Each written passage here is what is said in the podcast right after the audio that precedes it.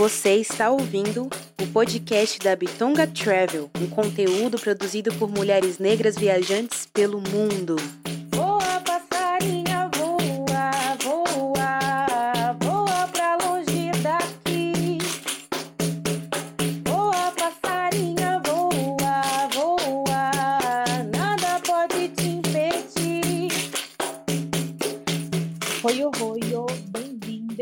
Podcast da Bitonga Travel. Eu sou Rebeca Leteia. Oi, oi, oi, bem-vindas. Eu sou a Dani Romão. E Dani, hoje, fala pra gente quem nós iremos entrevistar. Mas antes de falar quem, fala qual que é a frase bombástica dessa pessoa. Bom, a frase da pessoa que vai nos contar histórias da vida dela hoje como viajante é uma frase bem conhecida, né? Da música A Vida do Viajante de Luiz Gonzaga. Minha vida é andar por esse país para ver se um dia eu descanso feliz. Essa é uma das frases que ela colocou no Insta, que diz muito sobre viajantes no geral. E nós vamos conversar hoje com a Heloísa Angélica. Tudo bom, Angélica? Tudo bem, obrigada meninas pelo convite. Super mega feliz. Falar de viagem é sempre bom, muito bom. Uhum, que bom. E Dani, fala pra gente qual que é o, o tema né, do nosso podcast de hoje. Vamos falar hoje sobre o tema que é uma mulher negra viajante com deficiência.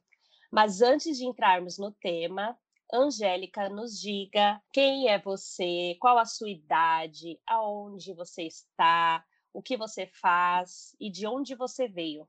Bom, eu sou uma preta, né, uma mulher negra de 53 anos, nascida e criada em São Paulo, vivo São Paulo ainda, né?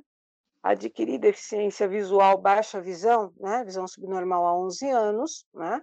A minha a, a minha rota, meu minha trajetória de viagem já começou desde cedo, né? Pais, família preta, minha mãe não gostava muito de ficar em casa, então, quando possível, pé na estrada ou pego o trem, enfim, era era o que podia na época.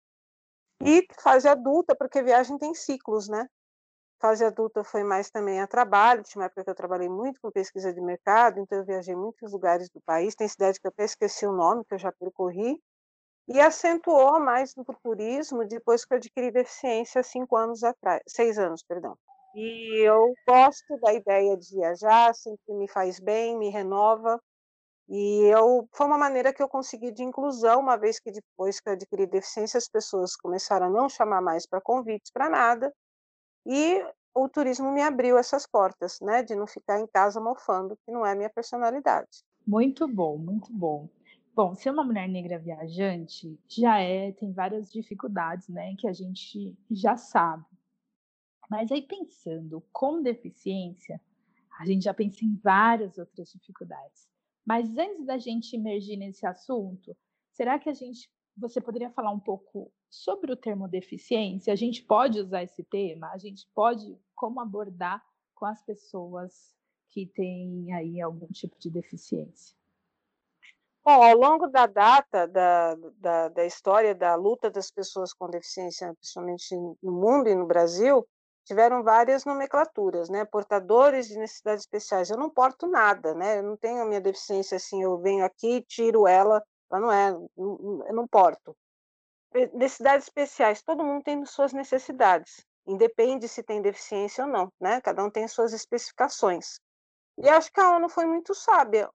É, pessoa com deficiência, antes de eu ter uma deficiência, eu sou uma pessoa com caráter ou não, com valores ou desvalores, enfim, né? Eu sou um, eu sou um ser humano. Isso eu acho bastante, né? Porque eu tenho outras características. Eu não sou só uma pessoa com deficiência.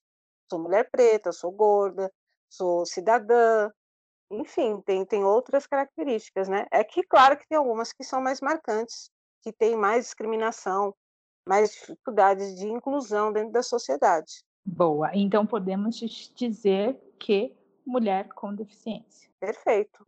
Não dói. Angélica, então conta pra gente, fale sobre a sua deficiência. Qual é e como você adquiriu a baixa visão, né? E explica também para os ouvintes, né, o que seria uma pessoa com deficiência visual que tem a baixa visão. Então, há 11 anos atrás, eu tomei uma eu estava fazendo academia, porque eu sempre dou dessas, vou e volto, e eu também não não suporto muita dor. E a professora deu umas aulas puxadas lá de alongamento, eu quis mostrar o serviço, localizada, enfim, me arrebentei. E e comecei a tomar uma medicação, né, tomei um um não lembro algum analgésico, não estava funcionando, fui na farmácia, e aí eu pedi um um anti-inflamatório, que acho que foi até indicado pela farmacêutica, só que eu sempre comprava de referência, aquela vez eu comprei o genérico, mas não é esse fator eh, determinante. Eu tive uma reação alérgica com medicação, eu tive síndrome de Steven Johnson. É raro, é acontece mais com mulheres, né, é uma doença que eu nem sabia que eu tinha essa predisposição genética, porque não tem nenhum exame que possa qualificar, e eu também nunca tive nenhuma manifestação alérgica. Isso para mim foi igual um acidente. Em 2 dias eu já comecei a ter a perda da visão, né. Então o meu primeiro sintoma foi embaralhar a visão, eu fui num hospital, não tinha oftalmo, no outro dia ele falou: "Olha, você vai até a Santa Casa que você está aí com a conjuntivite viral". Lê do engano, antes fosse. Eu não conseguia andar, eu tinha uma dor na sola do pé que parecia que ia abrir no osso. E o SAMU, eu pedindo meio-dia, era um domingo, hã, veio me aparecer às 18h. E eu entrando nesse processo alérgico, quase, né, poderia morrer, e eu tomei e começou a sentir a garganta, né, porque é fatal, mas é que eu nunca tive um estado alérgico, então eu não sabia que eu estava com alergia. Eu só fui sentir muito depois, isso era umas 17h, quando começou a aparecer bolhas. Aí tudo bem, me levam para o hospital, saí de cadeira de rodas, quando eu chego no hospital, o médico falou: "Você tem" que que você fez? Naquela época eu tinha feito uma uma uma uma tatuagem, mas no na na literatura médica não tem nada a ver o Steven Johnson com tatuagem, né. E aí ele falou: "Você é alérgica à bezetacil?" Falei: "Bom, fazia 20 anos que eu não tomava uma bezetacil", né, o certo o procedimento era ele fazer o teste, ele não fez. E me deu, naquilo eu já somatizei na hora, eu já comecei de negra a ficar roxa. E no terceiro dia já quarto eu já estava com queimadura de terceiro grau, porque ela é autoimune, ao invés da minha defesa, do meu organismo me proteger, ele entra em conflito, começa a sair bolhas, então eu fiquei igual uma pessoa como um fogo selvagem, como se tivesse caído água quente, eu perdi unha, cabelo na época. Imagina você sentir alguma coisa eu nunca tinha sido internada, aí de repente me dá um estado alérgico desse porte, né, eu fiquei 2 meses. E isso ah, o Steven Johnson é muito vilão na mucosa.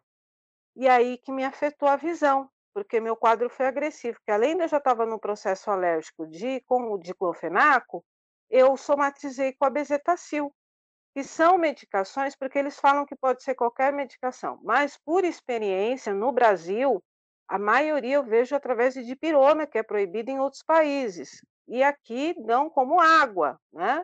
Eu conheço pessoas com cegueira irreversíveis através de dipirona, sulfa, depende da época que a pessoa teve Steven Johnson, né. Não tem cura, né, é uma doença que é é é muito severa, porque ela é muito cara. Eu fiquei com sequelas, eu perdi a produção de lágrima, meu olho é seco, severo. Esse óculos que eu uso não é nem sequer para enxergar, é simplesmente para tapar, porque eu não suporto ar-condicionado, se eu vou num teatro eu fico parecendo aquelas pessoas chata, irritada, mas não pela peça, por causa do ar-condicionado.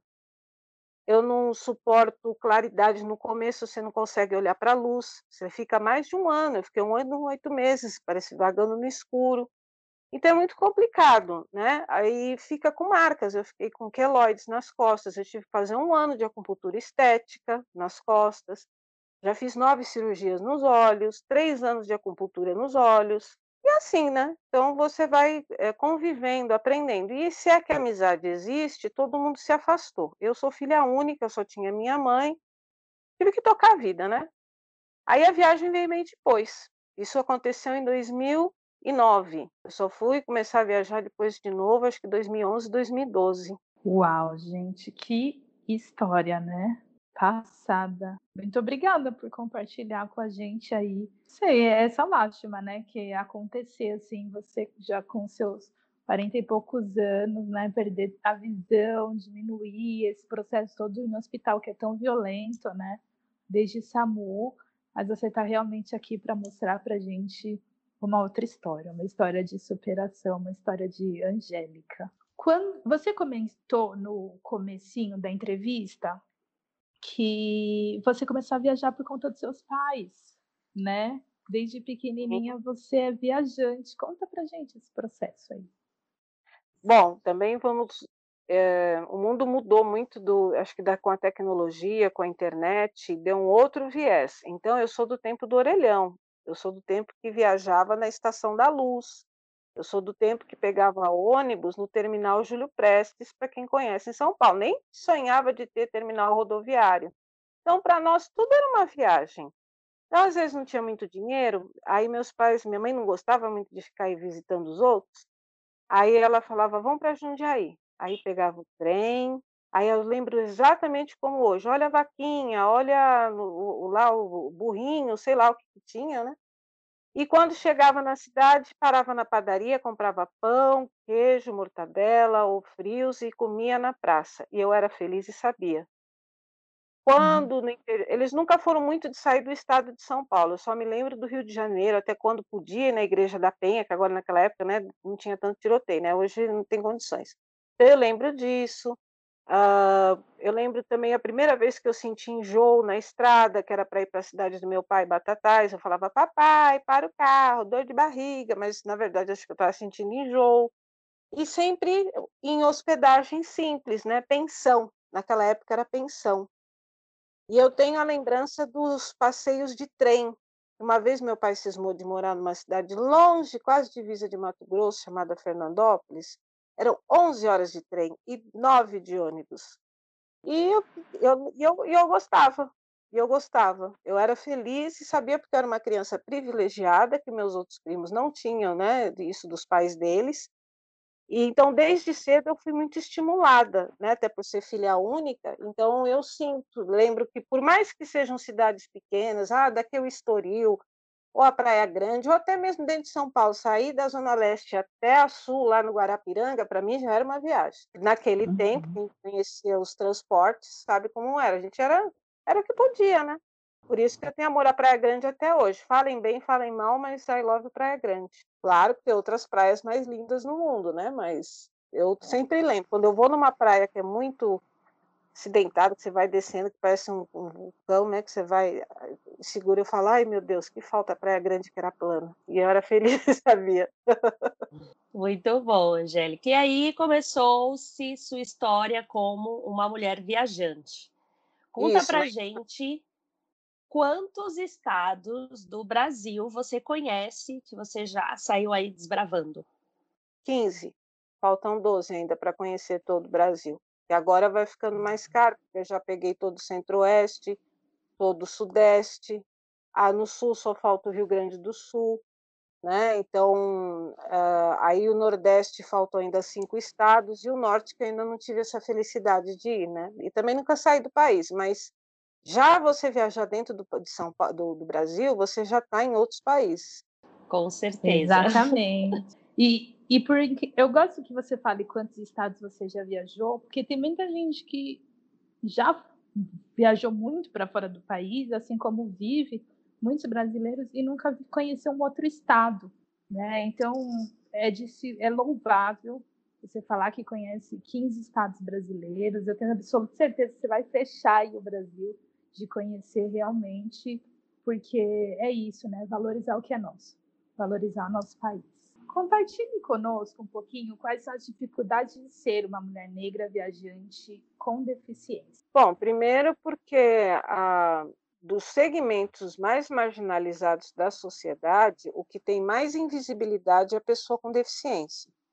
Eu já era militante desde a da do movimento secundarista, e eu também nunca tinha tido contato com pessoas com deficiência, também me coloco nessa responsabilidade, que eu também tinha total invisibilidade. No movimento negro nunca foi falado sobre a pessoa com deficiência. Eh, falava-se da anemia fal fala-se da anemia falciforme como se ela não levasse a deficiência, né, então tem que ter esses tipos de dados. Fala-se muito da mortalidade, o genocídio do jovem negro a cada 20 minu 23 minutos, só que esquecem de falar que nem todos são assassinados. Muitos adquirem deficiência através de violência, confronto policial, eh, principalmente eu que já trabalhei por um ano na na extinta FEBEM, uh, confronto, rebeliões, né? Então, e, e doenças que poderiam ser, é, uh, como é que chamam? Poderiam ser uh, que tem que você, como é que chama? Que você pode ser prevenidas, né? E infelizmente a questão social econômica do povo preto no Brasil não não não não dá esse esse esse mérito e muitas adquirem deficiência. É muito comum você escutar pessoas que estão cegas hoje, ah, eu perdi porque minha visão eu não, não tratei direito. Esse tratei direito não é um desleixo, é porque colírio é caro.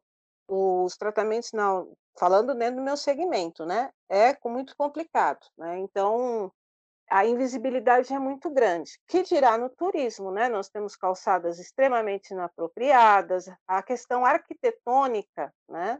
Em relação à deficiência é muito complicada, seja ela em qualquer estado, né? E aí, por exemplo, é, tem uma das, né, que a gente, a gente conversa bastante, e aí eu vou te instigar também a falar um pouco disso, né?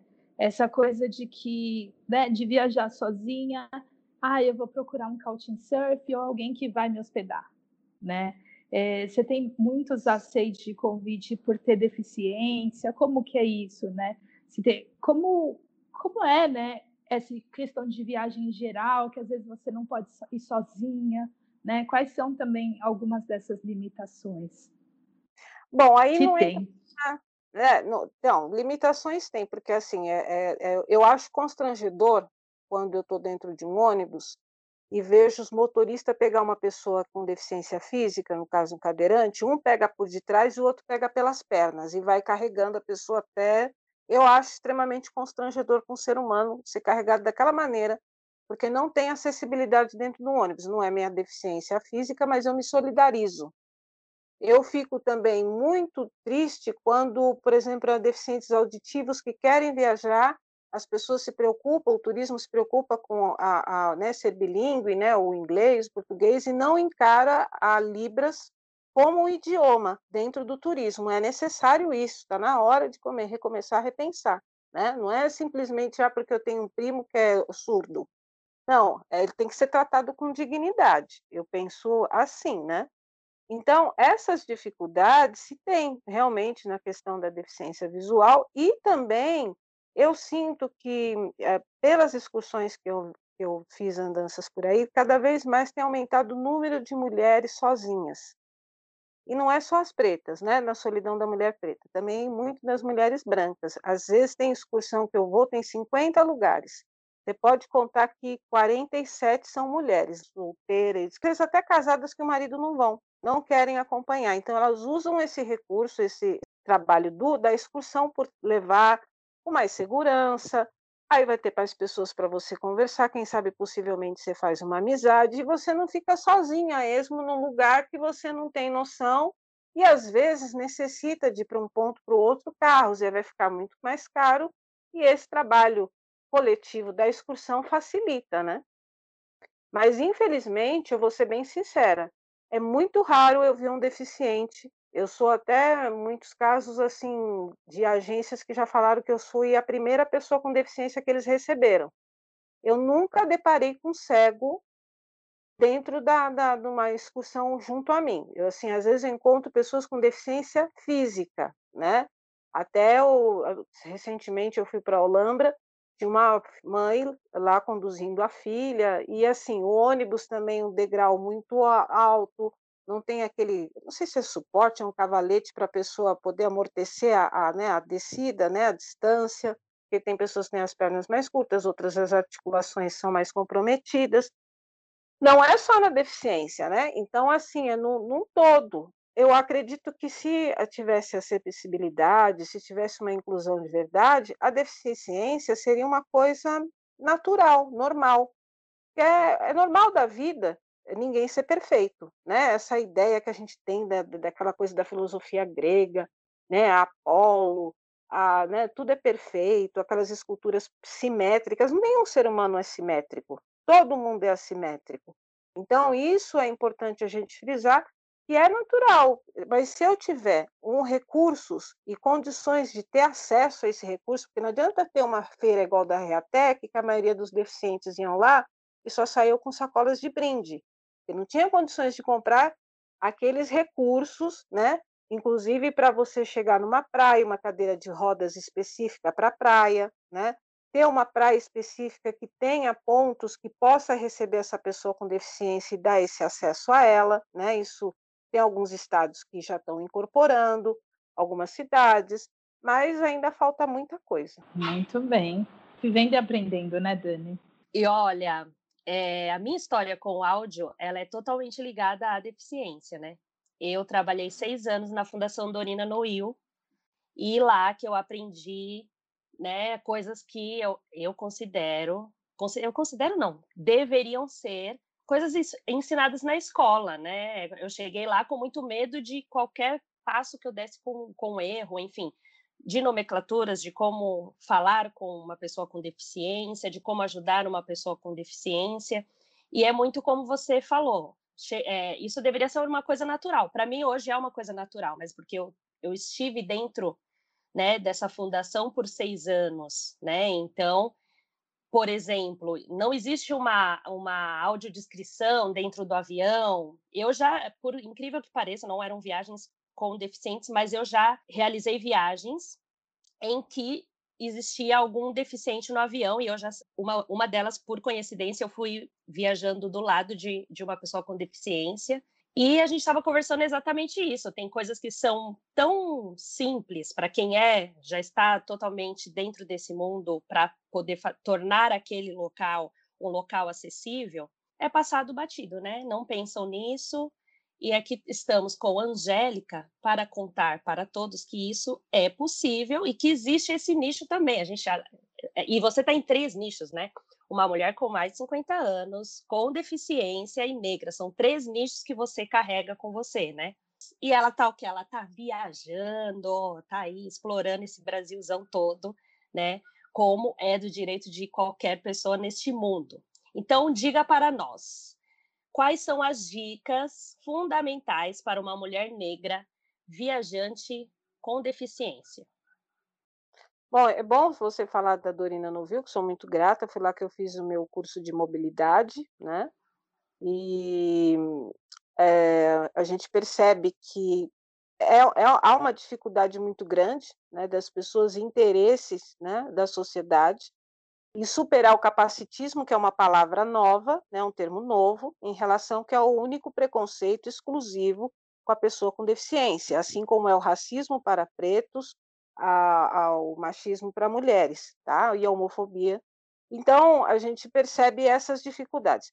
Principalmente, então, assim, eu poderia falar vários. Por exemplo, eu me lembrei agora que em Florianópolis, eu fui com um amigo meu levá-lo no, no, hospital lá da, de, do, do universitário, e me chamou a atenção que eu vi um banheiro para obesos, coisas que é muito raro, né? Aí o povo, vai, mas o que, que tinha no banheiro? Ah, tinha espaço, né? Já começa por aí, e assim, ele entrar num banheiro que tinha, que ele poderia ter a dignidade, né, de não ficar encolhendo a barriga é, eh, para poder passar, entendeu? E, ter, e passar vergonha. Era um banheiro comum, mas tinha lá a placa obesos, que era destacado, diferenciado do, de pessoa com deficiência. Né? Então, eu acho que isso começa a ser um respeito. Primeiro, as pessoas verem o que ela gosta, né, de, de, do que chama atenção. O meu, o ciclo de vida vai mudando muito os seus interesses por viagem. O que eu tinha na infância, o que eu tinha na juventude, hoje já não são os mesmos. E até por questão da minha limitação, algumas coisas, não, eu não gosto de montanhismo, então não é por causa da minha deficiência. Eu não gosto de ficar, é, eu gosto de trilha assim, plana, coisa leve, é a minha característica, né? Então as pessoas confundem muito. É muito comum as pessoas falarem, ah, isso não dá para você. Ah, isso não, não. Não é que não dá, eu não quero. É igual quando eu tive em Ouro Preto. Ah, vamos visitar uma mina, era estreita. Ah, para você não dá, até porque eu sou gorda e tenho 1,80m. Aí tudo bem, eu fiquei lá experimentando a cachaça, que eu gostava mais, mas é porque eu não gosto. Mas então as pessoas agem de capacitismo. Perguntaram se é o que eu quero visitar? É outros 500.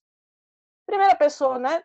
ver o que, que ela gosta. Eu gosto mais de passeios, uh, somente história. Eu sou fascinada desde criança, eu gosto de museus, eu gosto de culturas populares, eu gosto de artesanato, que minha mãe sempre me ensinou a olhar muito para artesanato, dar valor para o artesão. Eu gosto de gastronomia regional, Eu não saio de São Paulo para comer miojo em outro lugar, né? Então, se lá no Recife come inhame, então é lá em inhame que eu vou tomar café da manhã. Mas isso é de mim, né? Eu gosto de me dar essa liberdade de viajar e conhecer novas culturas, que senão não vale a pena, né? Você sair e ficar com uma cabeça regional paulista, não dá, você tem que ter abrir para os horizontes, né? Então, isso a pessoa tem que ter escolha, começar a ver qual o método de viagem que ela tem, se ela tem condições de ter alguém que possa ir junto com ela, se não tem, se ela tem condições de pagar um guia ou não, se ela tem condições de se virar né, no, no local, com dinheiro também, porque tem gente que às vezes vai com muito pouco dinheiro, chega lá, a cidade tem um custo, né? Às vezes tem algumas cidades turísticas, eu fui em Paraty recentemente, uma cidade cara, então você tem que ter esse controle, esse jogo de cintura. Então você tem que começar a planejar, né? Antes eu ia um pouco de embalo, porque era aquele sufoco, como eu não recebia convite nenhum, ia ficando para trás, que faz 11 anos, olha, nós vamos para Aparecida do Norte, que todo mundo já vê, né? Deficiente, acho que já tem que ir para Aparecida do Norte para ter um milagre, né? Mas eu vou para Aparecida do Norte porque eu tenho devoção e não por causa da minha deficiência. E teve uma vez que eu criei coragem porque eu fiquei com um pouco de fobia, isso vale ressaltar, depois que eu adquiri deficiência, de viajar em outros lugares que eu sozinha. Então foi um motivo que também que a excursão me ajudou, né? Porque se eu ficasse esperando fulano, cicrano, você não vai para lugar nenhum, né? Aí teve uma vez que eu falei assim, ah, mas eu me lembro, o Aparecida é pequeno, quer saber? Eu vou meter a cara e vou. Foi um dos melhores passeios que eu fiz. Eu fiz três dias sozinha, sem ajuda de excursão, fui para Guaratinguetá, comecei a contar a história de Santos Negros lá para uma fleira que ela nem sabia, é, comecei a achar tanta coisa na Aparecida do Norte, que, dentro do aspecto religioso, mas museu de arte sacra, ver a cúpula da igreja e outras coisas que nem deu tempo, acho que leva uma semana. Por incrível que pareça, você começa a ver a cidade com outro olhar. Se planejar, se programar e, e meter a cara, né? Então, eu já fiz várias formas. Eu já fui por pacotes, eu já fui por excursões. Eu gosto mais de viagens de excursões que tem o guia e que está todo mundo junto. Essas que são assim, parques, ah, a festa da uva que cada um vai para um lado, para mim não tem muita função, não é, não é muito funcional. Então eu vou procurando, né? Aonde o povo vai para a direita, eu vou junto, vai para a esquerda, eu vou junto, né? E assim, assim eu vou levando, né? E conta pra gente um pouco como viajar te ajudou no seu processo de libertação, sabe? De se sentir livre. Para mim, Viajar é muito mais do que trazer roupa suja na mala, do que trazer lembranças, doces, sei lá mais o quê. É o conhecimento, sobretudo. A os desafios que você possa ter que enfrentar caso você esteja sozinho. Então, você se torna mais descolado. Porque quando, antes de adquirir deficiência, durante muito tempo eu trabalhei com pesquisa de mercado. Então, eu sou, passei por várias situações. Às vezes você está em zona rural, que o ônibus passa de manhã e só passa à tarde para você sair de lá, né? Então, às vezes tem circunstâncias de locais que você tem que enfrentar, não vai dar para você dar um chilique. É a mesma coisa quando era jovem, uma vez viajei de, de carona, ou viajar, tem viagens que, por exemplo, eu não gosto de acampar, uma vez só para nunca mais, mas eu tive que passar por essa circunstância. E ela te enobrece, ela te faz você raciocinar melhor, você fica mais ágil. E o prazer de você estar num outro local que quase ninguém no mundo vai, né? Mesma coisa quando eu tive em Palmas, né? Primeira vez Tocantins. Ver calangos andando no meio da rua, né? Na época tinha morcego, né? Sobrevoando tal. Mas eu estava em Palmas, né? Naquela época, Palmas tinha nove anos. Quem que ia querer estar em Palmas? Né? E lá eu tive, a, a minha vida me levou. Eu vou indo, né? E assim vai. Você lembra da sua primeira viagem com deficiência, assim? Quando que foi? Após quantos anos você perdeu a visão? Lembro, teve, teve, faziam seis anos que eu não viajava. Aí um colega que tinha o hábito de chamar cego para ir para a casa lá dele lá em, ele fala que não é dele, mas é assim, é de Bertioga e para levar para a praia Então, para mim, foi um choque, porque eu gostava de entrar no mar, igual sereia, mergulhar e aquela coisa. E hoje eu não posso, porque o mar é sujo. Se eu pegar alguma bactéria no meu olho, uma vez que eu uso uma lente específica escleral, porque a minha córnea não ficou mais reta, né? Eu tive úlcera no olho direito, bem central, na qual eu já fiz dois transplantes de córnea e vascularizou minha córnea. Eu não enxergo desse olho direito né? Só movimento de mão. Eu sei contraste de luz, se está aceso ou não. E o esquerdo eu perdi 80%. Então, não poder entrar no mar como era antes, aquilo já me, me, me deu um choque, né? Então, quando eu vou para uma colônia de férias, que eu também descolei sozinha, e fui, eu vou para o mar, então eu sempre eu vou, não vou mais para o fundão como antes, hoje eu já contemplo de uma outra maneira. Então, por exemplo, ah, vamos para Pernambuco. Para mim, é o lado histórico de Pernambuco, andar de catamarã, andar lá, baixar as pontes, é mais importante do que eu particularmente estar numa praia, né? Então, são situações que a gente tem que começar a se, como é que eu vou dizer, se reinventar, né? E o fator idade também, que tem coisas que já ficam mais difíceis até para você caminhar, ah, tem, tem coisas que já não da juventude que não chama mais atenção. Por exemplo, quando eu era jovem, eu gostava de pôr som alto, mas as caixas de som que hoje os caras põem é muito diferente dos decibéis. Hoje, se eu estou num bar, vou tomar uma cerveja, aquele som, aquele forró, assim, não que não gosto de forró, mas bota aquele alto que você não consegue falar, aquilo já começa a me incomodar. Então você percebe que antes era tudo festa, hoje já tem, já começa a se tornar mais seletivo, né? Ah, e Uhum. quem viaja bastante tem uma coisa que às vezes você gosta de sentar e parar e contemplar onde você está, o ar, o ambiente. Eu tenho disso. Não é só tirar, fazer carão, foto. Eu preciso sentir o ar, eu preciso, né? A gente vai criando novos hábitos de viajante. Essa, por isso que eu falo, viagens são ciclos. Cada ciclo é uma forma, até do seu corpo. Hoje eu estou com menopausa, então eu já não aguento mais botar aquelas camisetas mais fechadas, eu já quero, já ponho mais regata, eu vou de short, mandei fazer meus chinelos de dedo com pedraria, porque o pé incha, mas eu tenho que estar com um chinelo bonitinho, mesmo com o pé inchado. Não dá mais para botar alguns tipos de situações, né? Eu invejo, às vezes, vejo a, Rebeca com alguns modelitos que hoje já não me comportam mais. Mas a gente vai se reinventando. Então, a viagem é sempre bom por isso.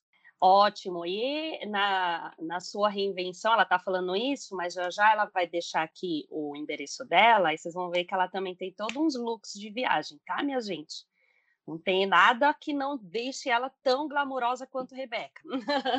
Angélica, dê um conselho para mulheres da sua idade e portadoras de qualquer deficiência para colocar o pé na estrada, partiu, partiu viajar. Não é fácil, mas crie coragem, não fique é, só dependendo das associações, porque tem muitas pessoas, às vezes, boas nas associações, mas tem outras que generalizam, infantilizam algum, né, infantilizam às vezes a gente, né? Creia que você é um adulto e deve se merecer ser respeitada como adulto. Por isso que eu parei muito de viajar em grupo através das associações com deficiência, né? Porque fica aquela coisa, você quer tomar uma cerveja, enche o saco. Você vai querer dar uma paquerada ali, dar um beijo no outro, já acha um absurdo.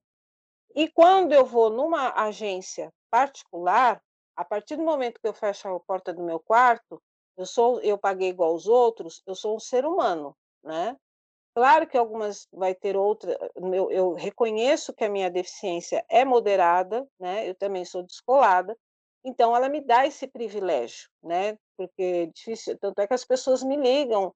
Ó, eu fui numa, numa agência de uma mulher preta, agora que é do meu bairro, que eu comecei a voltar a ir mais, a própria guia falou: olha, semana que vem eu vou num outro passeio, você não quer ir junto? Então, sinal que eu não fui um incômodo, sinal que eu não fui uma cruz, como muitos pensam que viajar com uma pessoa com deficiência vai ser um fardo.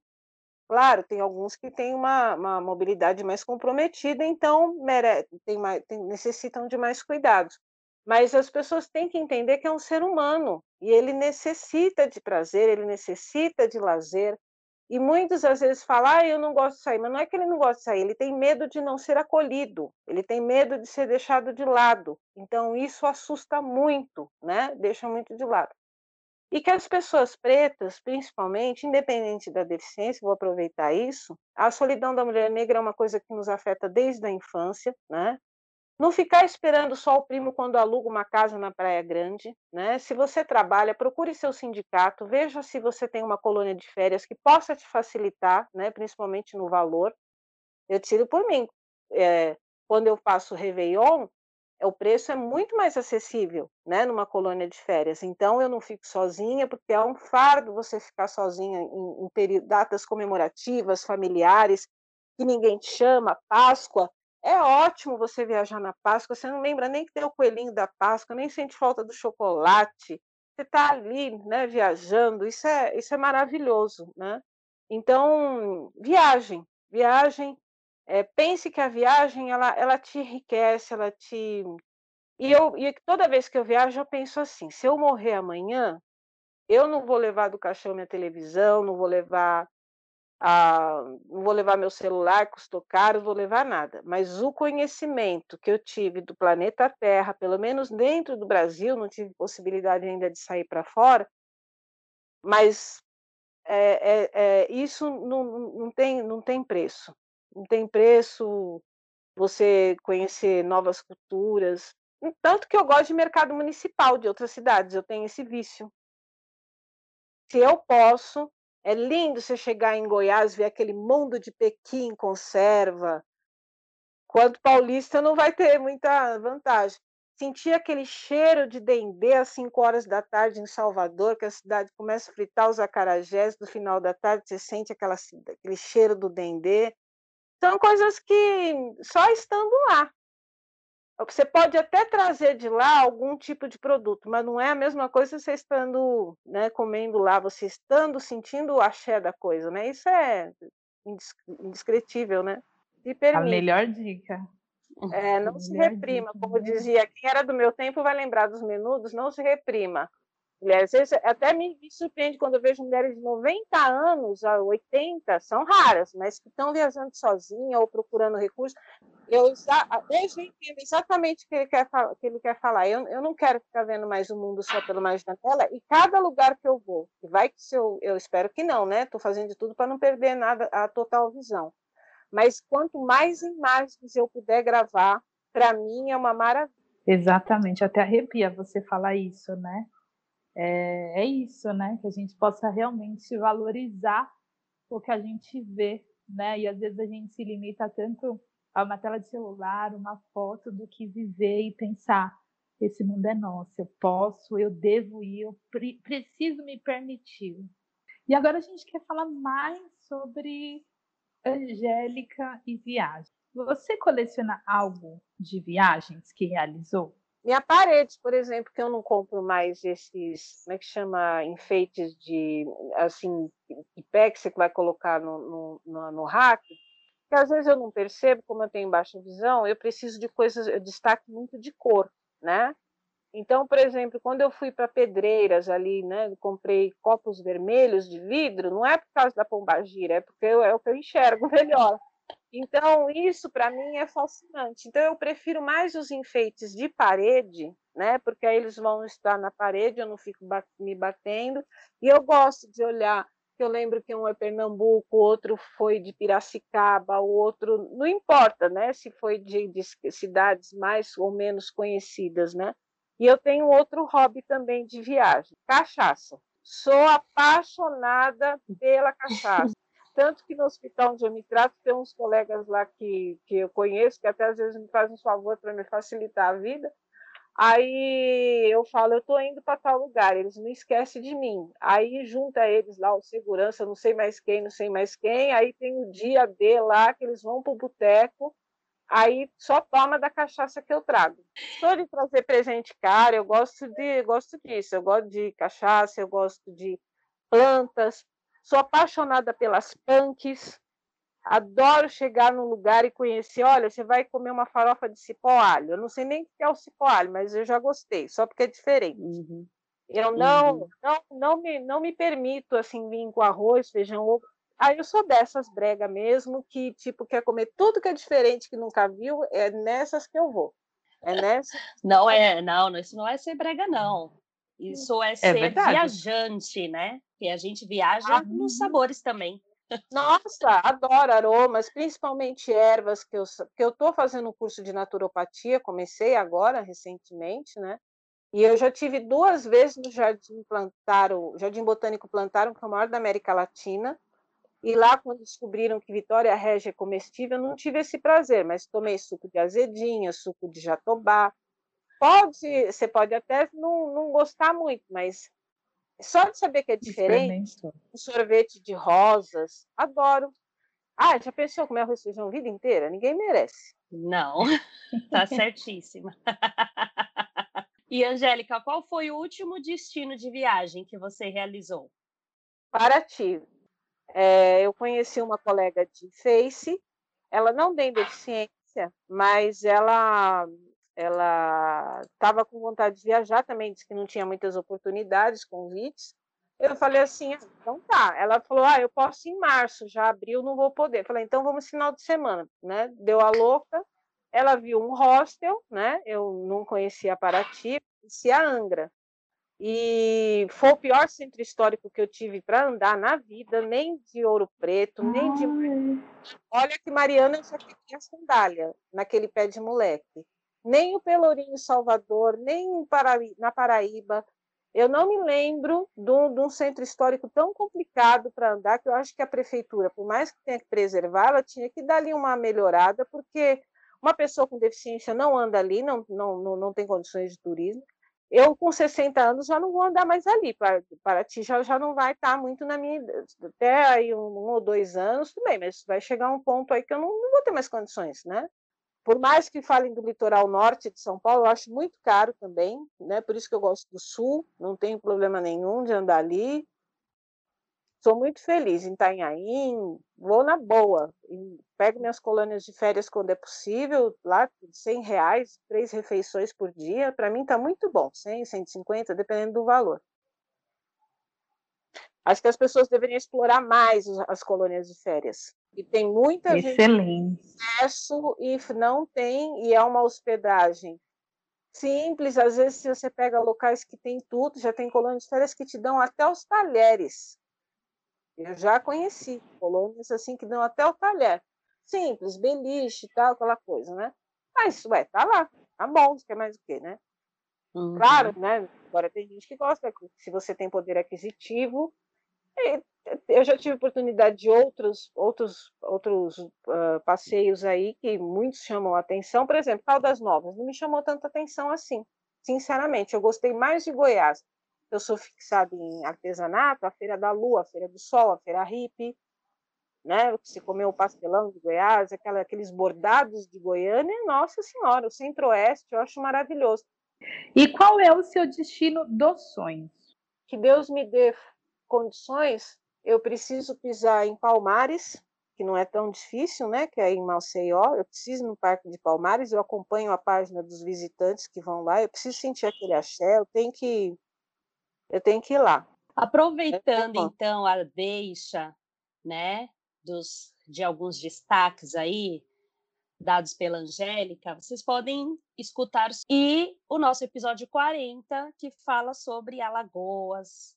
Tem todas essas informações aí para vocês também. Quem perdeu este episódio, volte para ouvir e também, ó, aguçar um pouquinho mais esses desejos aí da, da Angélica que, né, você vai realizar, mulher, tenho certeza. E, Angélica, conta pra gente como encontramos você nas redes sociais. Principalmente no Facebook, que falem bem, falem mal, mas eu gosto dele. É um quilombo, meu Face. Ele, ele é estratégico. 90% das pessoas que estão lá são negras, tá? É, é um, porque já que nós estamos na era da militância virtual, então eu quero dialogar com o meu povo, né? Cada vez mais é uma forma da gente estar em conexão, estar atento do que está acontecendo, porque é um país muito grande, né? E no Instagram, é, eu não tenho muitas redes, porque assim já dá trabalho, né? Então eu gosto, é Heloísa Angélica dos Santos, tudo junto em letra minúscula, né? Perfeito. Angélica, seguinte, gostaríamos de agradecer do fundo do nosso coração, né? Que é sempre bom poder ouvi-la, poder ver esse outro lado, né? E saber o quanto a gente precisa o turismo, né? E a gente que atua com o turismo, a gente precisa realmente mudar e mudar para urgente, né? Mudar para anteontem para poder aí dar acessibilidade para várias outras pessoas. Parabéns, te admiro muito, você sabe disso, né? Eu até brinco que quando a inspiração não, pera, quando o inspirado vira inspiração, né? Então, realmente eu a tenho como uma inspiração, como uma mulher que quebra todas as fronteiras e todas as barreiras e mostra que é possível sim viajar, né? Tem uma foto muito emblemática sua que você me enviou no particular, que é você usando uma bengala, que realmente você mostra que sim, é possível, você não está só, né? Você está consigo mesma, você está com a sua bengala e o mundo é todo seu. Eu desejo do fundo do meu coração que todos os seus desejos se realizem, que todos os seus sonhos se realizem, que você continue aí regado de muita proteção e saúde para continuar trilhando Brasil, o mundo, África, por onde quer que você pisar e conte conosco sempre. Obrigada. Eu que agradeço é, a oportunidade e poder né, falar, inclusive, para as famílias que têm pessoas com deficiência, que não tratem é, como cárcere privados, como às vezes a gente fica, ouve em muitos casos, né? Obrigada, Angélica, por compartilhar sua história. Foi uma delícia aprender também com você, escutando principalmente para quem não tem um contato com pessoas com deficiência, entender as dificuldades e entender também as possibilidades, né? Eu acho que você trouxe, foi um podcast de possibilidades para uma mulher com mais de 50 anos viajar, trouxe, é, falou sobre a hospedagem em colônia de férias, que acho que aqui no podcast a gente né, não, não chegou, a, não tinha dado um destaque para isso. Então, que as pessoas se lembrem, né, que existe isso. Às vezes também as empresas nem falam que o funcionário tem esse direito. Então, vá atrás, porque temos esse direito. Tem... E às vezes você pode ir ali, logo ali, por 20 reais, gente, minha gente. Eu já fiquei, já paguei 25 reais numa hospedagem de colônia de férias. Então, muito bem lembrado nesse papo. E que você continue aí viajando muito, desbravando com seus looks que são arrasantes sim, senhora, dona Angélica, uhum. e que você continue conhecendo muitas pessoas nesse caminho, porque você tem uma estrada enorme aí para trilhar. Obrigada por ter compartilhado com a gente sua história. Gratidão.